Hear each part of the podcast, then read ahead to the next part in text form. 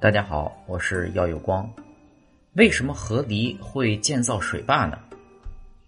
河狸擅长在水中筑水坝，垒筑水坝的材料是树枝、石块和软泥巴，非常坚固。因此，在动物界，河狸享有“土木建筑师”的美誉。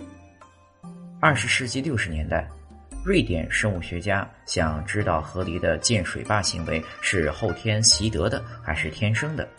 他决定捕捉四只成年河狸，打算在不同的栖息地饲养它们。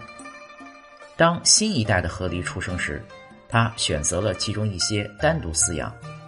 他发现，当放生到有水流动的环境中时，这些年轻的河狸在第一次尝试时就建造了近乎完美的水坝，然后，威尔森开始尝试的另一个实验，他把河狸放在水面静止的环境中，河狸的反应是把自己埋在泥浆里，不再尝试建造水坝。